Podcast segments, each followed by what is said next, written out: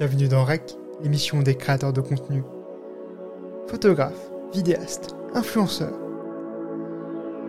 Que signifient réellement ces mots?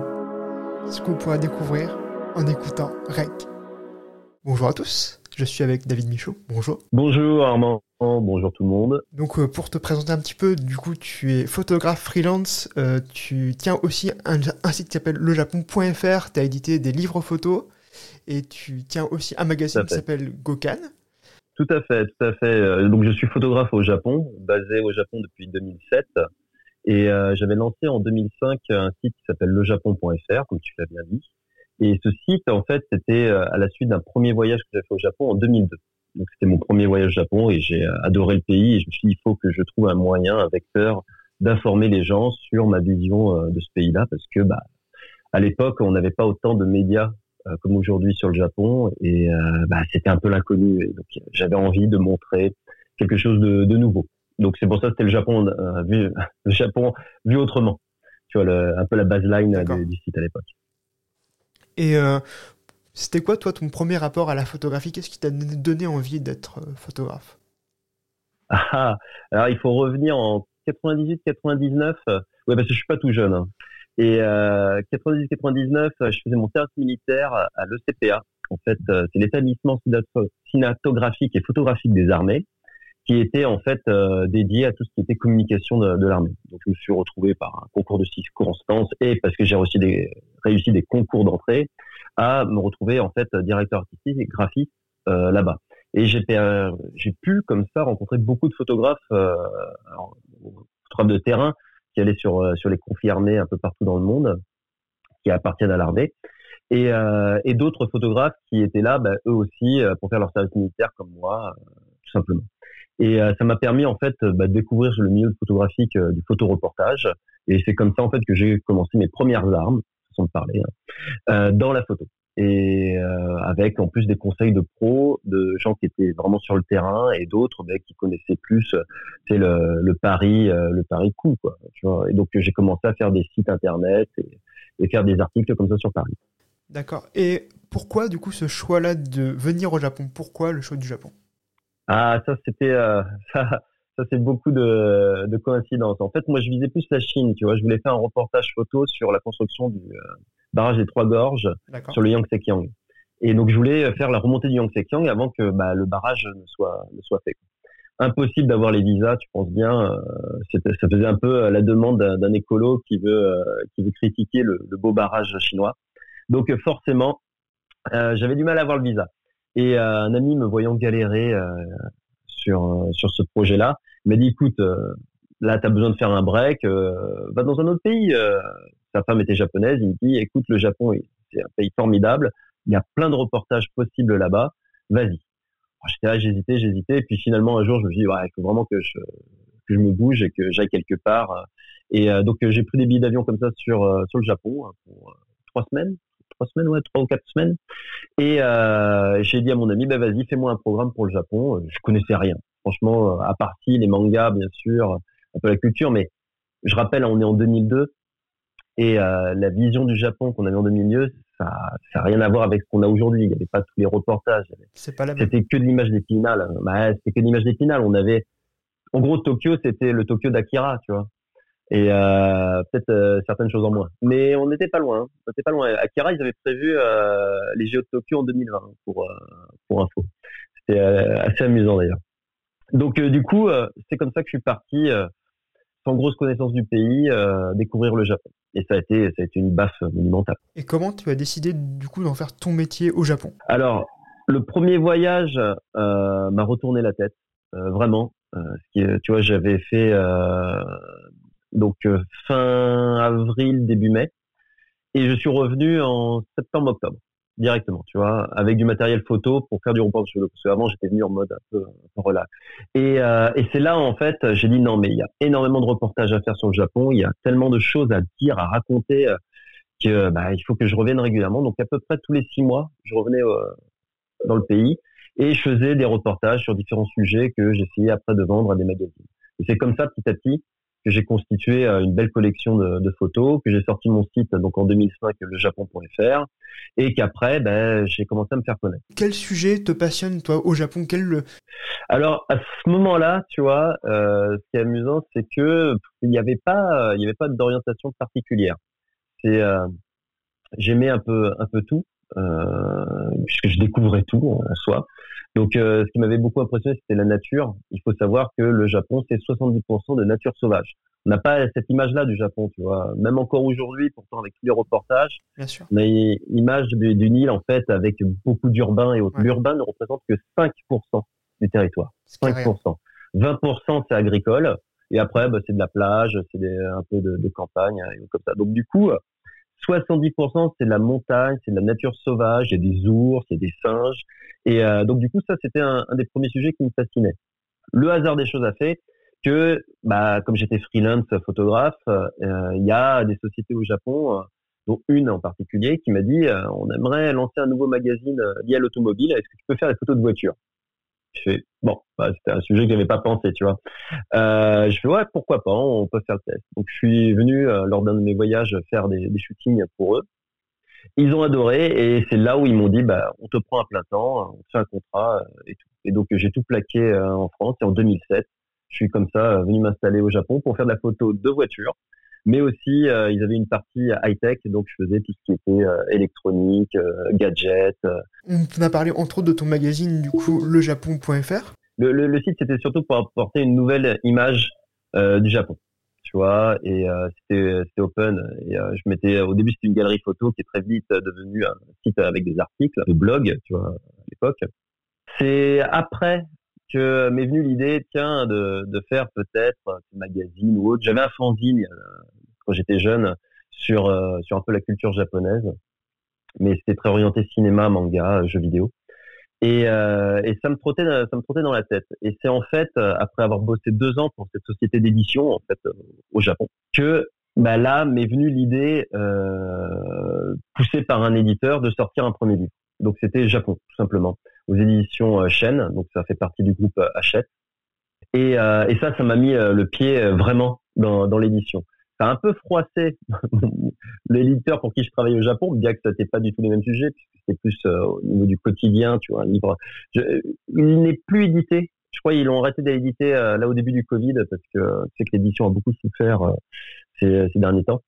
Donc il n'est plus édité, mais il a été sorti pendant plus de 10 ans. Et il était disponible. Il a différentes formes, donc c'est Japon tout court, aux éditions Chêne. Et ce livre-là, en fait, a enchaîné vers d'autres livres et a enchaîné vers une rupture de contrat avec l'éditeur pour qui je travaillais au Japon. Et c'est là où, en fait, j'ai dû commencer à faire d'autres activités. Alors, toujours liées à la photo, mais j'ai commencé à accompagner les gens, les voyageurs qui venaient au Japon, dans des tours photographiques dans Tokyo pour montrer une autre image de Tokyo, ma vision d'auteur et de photographe. Et c'est autre chose que tu as peut-être voulu explorer du coup dans le livre qu'on voit qui s'appelle Tokyo Safari, c'est bien ça? Oui, c'était les Tokyo Safari, exactement. Et ça c'est ce qui a amené en fait à créer cet esprit, un esprit d'équipe que on a bien sûr développé sur Kyoto, donc c'était les Kyoto Safari, les Osaka Safari, les Hiroshima Safari. Et on était comme ça sur une dizaine de villes au Japon. Il y avait 18 photographes du coup qui travaillaient pour le groupe. Et c'est pour ça que j'ai créé l'entreprise qui s'appelle Gokan, qui veut dire 500 en japonais, puisque c'était le mot qui symbolisait le mieux en fait l'esprit d'équipe qu'on avait. Et on faisait notre activité était là pour pas seulement faire la photo, mais partager vraiment une expérience des 5 sens avec les voyageurs. Et c'est de là que du coup est venue l'idée de faire un magazine avec toute l'équipe, puisque quand tu as une équipe de 18 photographes, autant faire un magazine photo. Et c'est comme ça qu'est né, en fait, Gokan. Alors, il a traîné dans les tiroirs pendant longtemps, puisqu'on était très, très, très occupés avec toute notre activité liée aux voyageurs. Mais tu te doutes bien qu'avec le Covid et la fermeture des frontières du Japon, il a fallu trouver autre chose. Et bien comme sûr, c'était dans les tiroirs, on a fait, on va sortir donc le fameux magazine Gokan, G-O-K-A-N, qui veut dire 5 sens en japonais. Donc, on en a sorti là 5 volumes. Le dernier tarde un petit peu parce que il y a la crise en fait de l'impression en Europe. Ouais, du papier et c'est une catastrophe et les prix ils n'arrêtent pas de s'envoler donc on n'arrive pas à se fixer sur un objectif de vente et puisque ça augmente tout le temps. Et, pour l'instant, on est en train de travailler donc sur le contenu qui est dédié à Kyoto, mais la sortie, on sait pas. On prévoit là à l'automne, alors qu'on aurait dû sortir au printemps. Une ligne éditoriale particulière du coup pour Gokan ? Tout à fait. En fait, ça suit le même esprit, comme je disais, que nos expériences qu'on faisait avec les gens. Donc déjà, c'est un partage de passion et un partage d'expérience. Donc Gokan a cette approche un peu particulière par rapport aux autres magazines. Déjà, on est 100% produit au Japon, c'est-à-dire les gens qui écrivent dedans, qui font les photos, habitent au Japon ou ont habité au Japon. Cette idée d'expérience se ressent en fait dans la façon narrative aussi. On essaye d'inviter les gens à vivre la même chose par procuration. Donc, comme on peut plus voyager en ce moment, en plus, ça collait bien. C'était vraiment l'idée, c'était un voyage par procuration, découvrir le Japon sous un aspect des cinq sens aussi, faire des interviews avec des gens que l'on connaît. Donc, Sui Tokyo a eu beaucoup de succès forcément puisque c'est notre terrain de jeu, du moins même mon terrain de jeu, puisque même si j'habite à Yokohama, c'est à Tokyo que j'allais travailler tous les jours. Donc, du coup, j'ai pu interviewer plein de gens que je connais depuis plus de 10 ans et avoir comme ça quelque chose de plus intime avec eux au niveau narratif, au niveau des histoires, notamment, un papy que je connaissais depuis super longtemps et que j'ai découvert pas si longtemps que ça, avait survécu au grand bombardement de Tokyo et donc je lui ai demandé de raconter cette expérience-là parce que ça fait partie de l'histoire de la ville. Des lieux ou des villes qui sont peu connus ici en France que tu as été surpris de découvrir, des exemples ? Ah, il y en a beaucoup parce que j'ai vraiment parcouru tout le Japon. Alors, tu sais que je t'avais dit, j'ai travaillé pour les magazines automobiles. Donc déjà, c'était un peu le principe, c'était d'aller faire des shootings dans des endroits un peu méconnus pour mettre en scène la voiture ou les objets. Et ce qui m'a amené aussi à rencontrer beaucoup de gens, à travailler avec les offices du tourisme aussi pour faire la promotion des régions. Et j'ai beaucoup voyagé à travers le Japon. Et ceux que j'ai vraiment adoré, en général, j'essaie de faire un magazine dessus. Donc, du coup, tu vois, il y avait le premier, c'était Izumo. Izumo qui est, les gens connaissent pas, hein, en général, Izumo. Mais il faut savoir que c'est de là que viennent toutes les légendes du Japon. Là, tu sais, le serpent à 7 têtes, Kusanagi, l'épée incroyable qui était d'ailleurs dans sa queue. Et toutes ces légendes-là, ça vient d'Izumo. Et pour ça, je me suis dit, tant qu'à faire un magazine, on va commencer par là-bas. Puisque c'est le village où sont nées les légendes du Japon, donc autant dire que commencer notre légende à nous là-bas.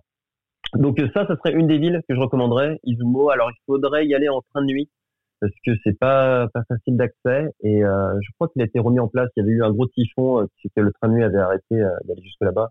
Il fallait y aller en bus, mais je crois que maintenant c'est rétabli depuis. Ça fait déjà quelques années. Et ça c'est une ville vraiment qui est assez surprenante.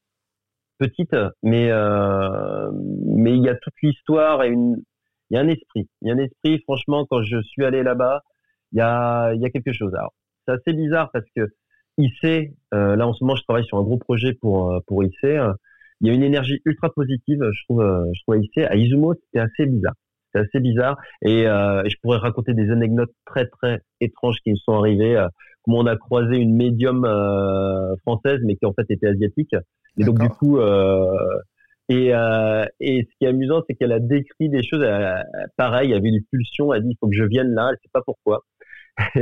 Et en fait, on avait fait une cérémonie très étrange le soir d'avant, c'est l'arrivée des dieux sur la plage, donc c'est éclairé qu'au flambeau.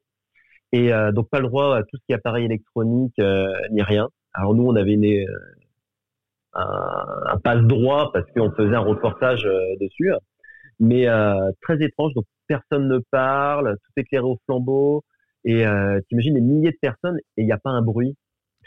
C'est incroyable. Et après tout le monde fait une marche comme ça dans la ville, dans le noir parce qu'il ne faut pas qu'il y ait de l'électronique, donc du coup toutes les lumières de la ville étaient éteintes et tout, il n'y avait que les flambeaux et c'était trop bizarre parce que tout le monde marchait, donc t'entends le bruit des pas mais personne ne parle et donc ça fait juste une sorte de brouhaha, tu vois, qui est en pleine nuit comme ça et ils transportent en fait une sorte de branche d'arbre où les esprits se seraient mis dedans pour aller à leur villégiature de repos.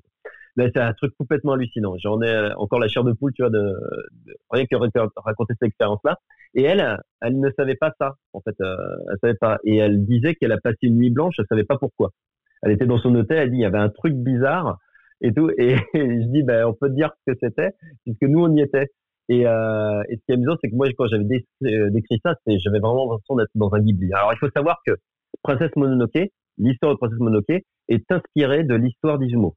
Il y avait bien deux peuples qui vivaient là-bas, un qui était plutôt technologique, un autre qui vivait en harmonie avec la nature, et celui qui faisait technologique, ils n'arrêtaient pas de construire des armes, et ils détruisaient la forêt pour faire des forgeries et construire des armes.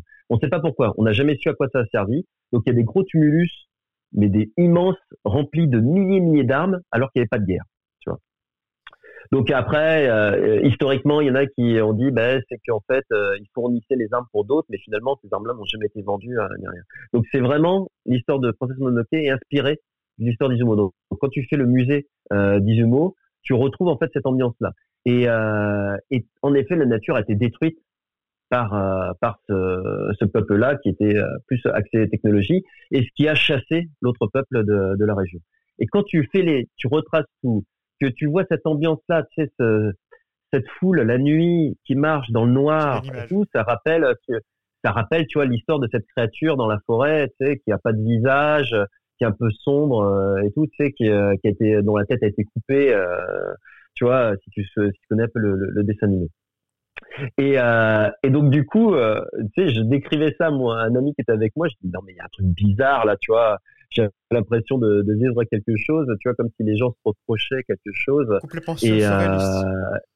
Bah surréaliste, c'est un peu, tu vois, comme s'ils portaient la culpabilité de leurs ancêtres d'avoir tué la nature. D'accord. C'est assez hallucinant. Et donc quand le lendemain, donc je raconte ça à mon ami, il dit ouais, qu'est-ce que t'as fumé David et tout, comme ça il se fout un peu de ma gueule. Et quand le lendemain on croise par hasard donc cette médium, mais c'est trop drôle parce que tu vois, comme elle était asiatique, on s'est dit bah c'est une japonaise et là elle commence à nous parler en français, on fait non bah en fait elle est française et qu'elle commence à décrire ce que on a vécu et ce que je décrivais moi. J'ai mon ami qui est devenu tout blanc et il a fait non mais vous me faites peur à tous les deux et tout. Je dis tu vois je t'avais dit il y avait un truc spécial à ça. Donc ça Izumo, je mettrais dans une catégorie un peu spéciale parce que c'est joli, c'est mignon, mais quand tu y vas, tu sens qu'il y a quelque chose. Et il y a beaucoup d'histoires en fait là-bas, beaucoup d'histoires un peu sombres. Donc, mais c'est intéressant à aller visiter et à découvrir justement cette culture. Et puis pour ceux qui sont fans de Princesse Mononoke, c'est ça Yakushima, la fameuse île qui a inspiré Miyazaki. C'est les deux trucs à visiter. Donc ouais, après ce que j'ai bien aimé moi comme petit village aussi, c'est Aizu-Wakamatsu. C'est putain, mais en fait c'est triste parce que c'est le dernier fief des samouraïs. C'est après la chute d'Aizu-Wakamatsu, c'était la fin des samouraïs. D'accord, donc un peu le film le dernier samouraï. Tu peux le situer au Japon. Ouais, c'est à Fukushima, donc c'est au nord de Tokyo. D'accord. Donc je sais Fukushima maintenant dans l'imagé, vous voyez une centrale nucléaire, mais c'est une des plus grandes régions du Japon, donc il n'y a pas que la zone nucléaire. Je rassure tout le monde. Et donc, du coup, il y a la petite ville de Aizu-Wakamatsu, qui est la dernière enclave des samouraïs. C'est là où l'armée impériale les a tous massacrés. Et l'histoire est pareille et assez forte, puisqu'il y a eu le Byakkotai. En fait, c'était des jeunes collégiens qui étudiaient donc pour devenir samouraïs, qui, lorsque le château a été encerclé, ont décidé de passer par des sortes de conduits d'égout pour contourner l'ennemi et pouvoir comme ça attaquer par derrière. Sauf que le temps qu'ils fassent tout le tour et qu'ils passent par ces tunnels-là que seuls des enfants pouvaient emprunter, quand ils sont arrivés sur les hauteurs, ils ont vu que le château avait chuté, quoi, et c'était fini. Et donc là, ils ont décidé de tous se suicider. Tu vois, sauf un pour qu'il garde le témoignage des autres. Donc, ça aussi, c'est assez fort. Il y a la cérémonie donc du Byakkotai, ça s'appelle le Byakkotai, ce suicide collectif des enfants, qui est assez intense. Et c'est pareil. Il faut y aller. Je crois que c'est à l'automne. Je crois que je regarde pour voir la cérémonie. Et puis bah, s'imprégner en fait de la force en fait de ce village qui est du coup un peu les irrésistibles Gaulois japonais. Ils se considèrent encore comme les derniers héritiers des samouraïs. Donc voilà, ça c'est une autre destination sympa à faire. Après, je pourrais te raconter des histoires comme ça un peu partout, parce que le Japon c'est riche en fait en plein d'histoires, en plein de cultures. Chaque région a ses légendes. Tu sais, Akita, tu as tout ce qui est c'est Hamahage. D'accord. Les sortes de démons qui viennent chasser les enfants des maisons l'hiver venu. Parce qu'ils n'ont pas fait leur devoir correctement. Donc du coup, tous les enfants flippent s'ils n'ont pas de bons résultats à l'école, que ces démons viennent chez eux. C'est l'équivalent du père fouettard, quoi, presque. Voilà, exactement. Sauf qu'il faut vraiment flipper, quoi. Tu vois, le père fouettard, c'est devenu un peu le père Noël. Donc voilà, là, non, ils ont vraiment des masques ensanglantés, ils crient, ils ont des couteaux. Et ils sont où les enfants qui n'ont pas fait leur devoir? Et les parents, ils laissent entrer, tu vois. Donc les enfants sont terrorisés, donc ils entrent comme ça. Tu viens ici tout de suite. Et ils mettent en général le gamin en pyjama dehors dans la neige et ils vont boire du saké pendant ce temps-là. Donc c'est une cérémonie assez spéciale et c'est à voir aussi dans la région d'Akita. Donc le Japon, tu vois, je pourrais en parler des heures et des heures. Il y a énormément d'endroits comme ça. Après, les lieux paradisiaques, je recommande beaucoup Ishigaki. Donc Okinawa, donc l'île d'Ishigaki que j'ai adorée, et il y a une petite île mince, c'est pas Toyotomi, une petite île à côté d'Ishigaki où ils ont préservé beaucoup de petits villages traditionnels d'Okinawa, et c'est juste magnifique. Okinawa c'est le Hawaï japonais, tu sais, c'est mer de corail, et donc du coup t'as pas de vagues, c'est le calme plat, l'eau est magnifique, c'est un bleu mais magnifique. Alors c'est dommage, c'est que Toraya a beaucoup souffert d'un gros typhon, je crois que c'était début 2000, et a du mal à repartir. Mais ouais, ça c'est plus le côté paradisiaque du Japon. L'hiver, c'est d'aller faire du ski à Hokkaido, donc Hokkaido qui a eu les Jeux Olympiques de Sapporo. Et d'ailleurs, ils sont en train de vouloir de nouveau les Jeux d'hiver de 2030. Donc peut-être ça se refera à Sapporo. Donc voilà, donc tu vois, il y a énormément de choses à faire. C'est 3000 km de long, le Japon. Je vois bien. Et on va de la Sibérie jusqu'aux îles tropicales. Donc voilà, donc il y a énormément de choix à faire. Et ce côté spirituel du Japon dont tu parlais juste avant, j'ai vu notamment beaucoup de tes photos dans les temples aussi. Comment on fait pour retranscrire du coup ce côté spirituel là en images? C'est pas évident. C'est pas évident. On a fait pour la région Kansai justement une brochure qui s'appelait Spiritual Kansai, et on devait retranscrire la spiritualité. Alors on a abordé justement tout ce qui était samouraï, ce qui était l'artisanat, ce qui était la nourriture, mais retranscrire en fait l'ambiance des temples. Alors attention, tous les temples ne se valent pas, mais ce côté en fait. C'est un peu comme essayer de retranscrire en photo, tu vois, du Cospel ou un autre cérémonie, tu vois, qui est fort comme ça. C'est très, très difficile, avec une image figée, de retranscrire, en fait, quelque chose qui est émotionnel et qui est lié, en fait, à tous les sens. Donc, en général, on part souvent sur du noir et blanc, ou alors on essaye d'avoir des ambiances peu colorimétriques, tu vois, pour essayer d'avoir ce côté un peu zen, on va dire, tu vois, pour qu'il n'y ait rien qui perturbe l'image. Et en général, ouais, avec un moine qui va pouvoir exprimer en fait la concentration et la spiritualité du lieu. Mais c'est pas évident, c'est vraiment aussi des choses à vivre. Donc tout ce qui est zazen, méditation zazen, et ça se fait dans le silence complet.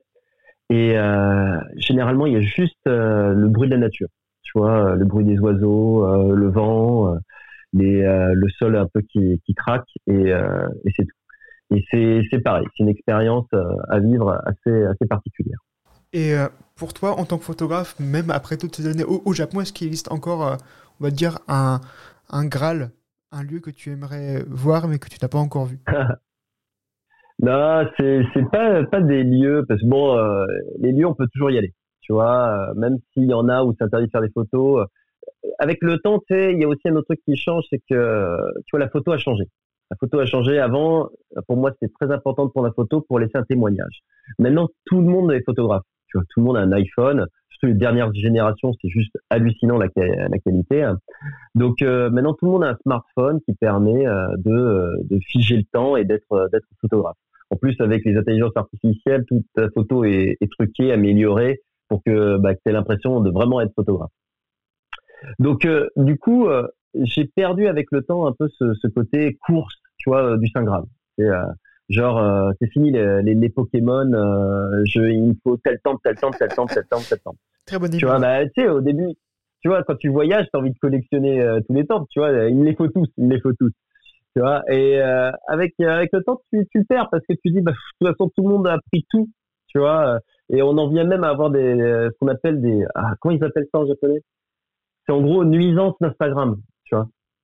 C'est tu vois un magnifique arbre genre un sakura au milieu d'un champ de thé, tout le monde il suffit que quelqu'un le prenne en photo, tout le monde voudra le prendre en photo.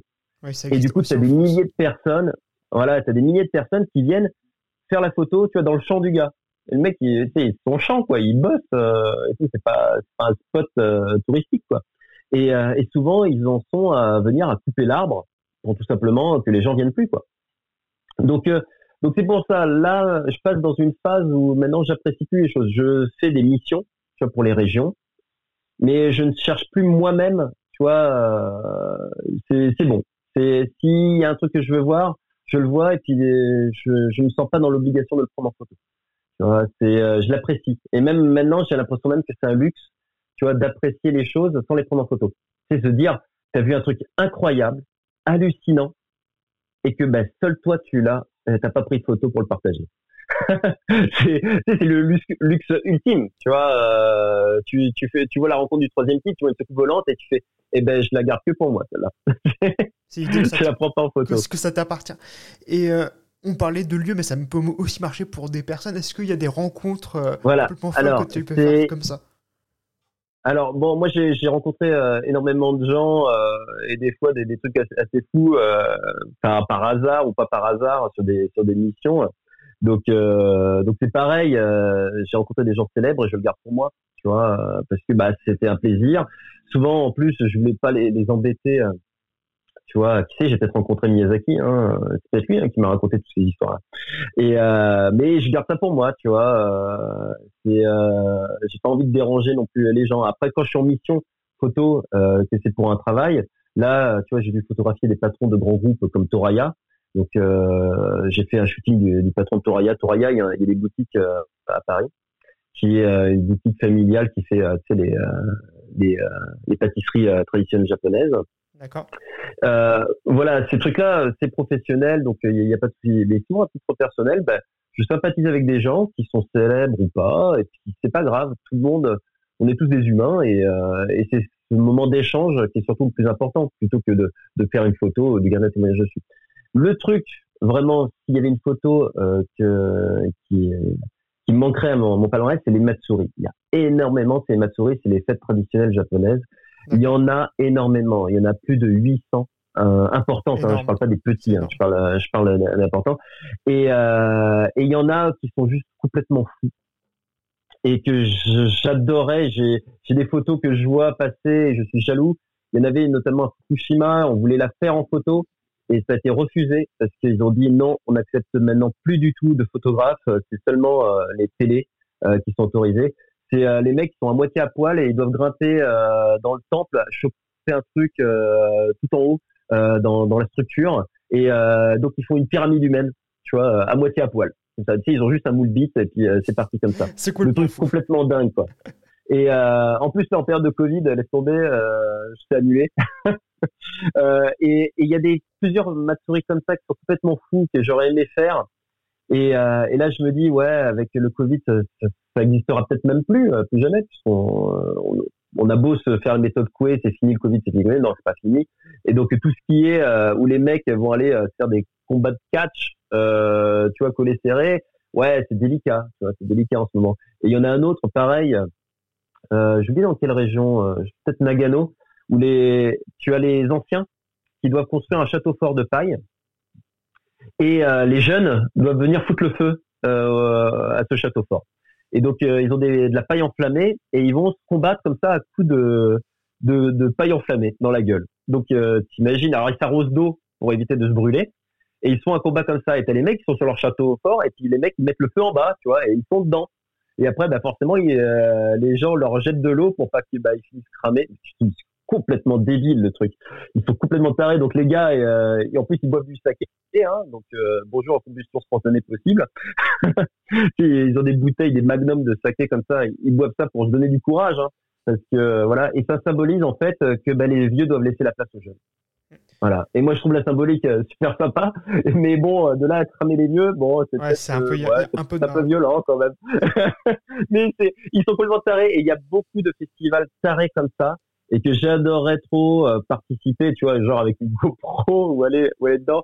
Parce que c'est juste génial, quoi. C'est juste génial. Et ça, ouais, ça fait partie des trucs. Il y en a un autre où quasiment à chaque fois, il y a des morts. Donc tu vois, t'imagines un festival où t'es quasiment sûr d'avoir des morts. Il a lieu donc du coup tous les 5-6 ans. Ils doivent couper dans la montagne un des plus gros arbres en haut de la montagne. Et les mecs vont s'attacher à l'arbre et ils vont descendre la montagne comme ça, accrochés à l'arbre. Donc forcément, bah, il y en a beaucoup, ils finissent écrasés par l'arbre, quoi. Tu vois.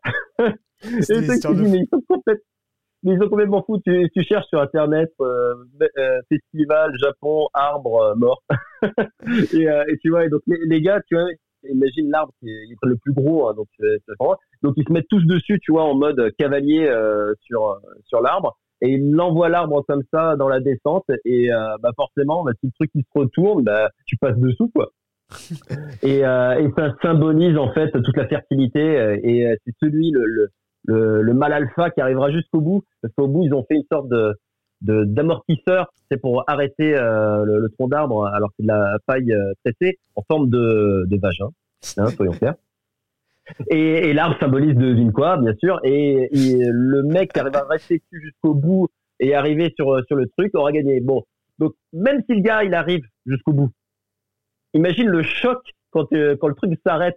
Donc en général, il doit faire un vol plané de plusieurs mètres une fois arrivé au bout, quoi.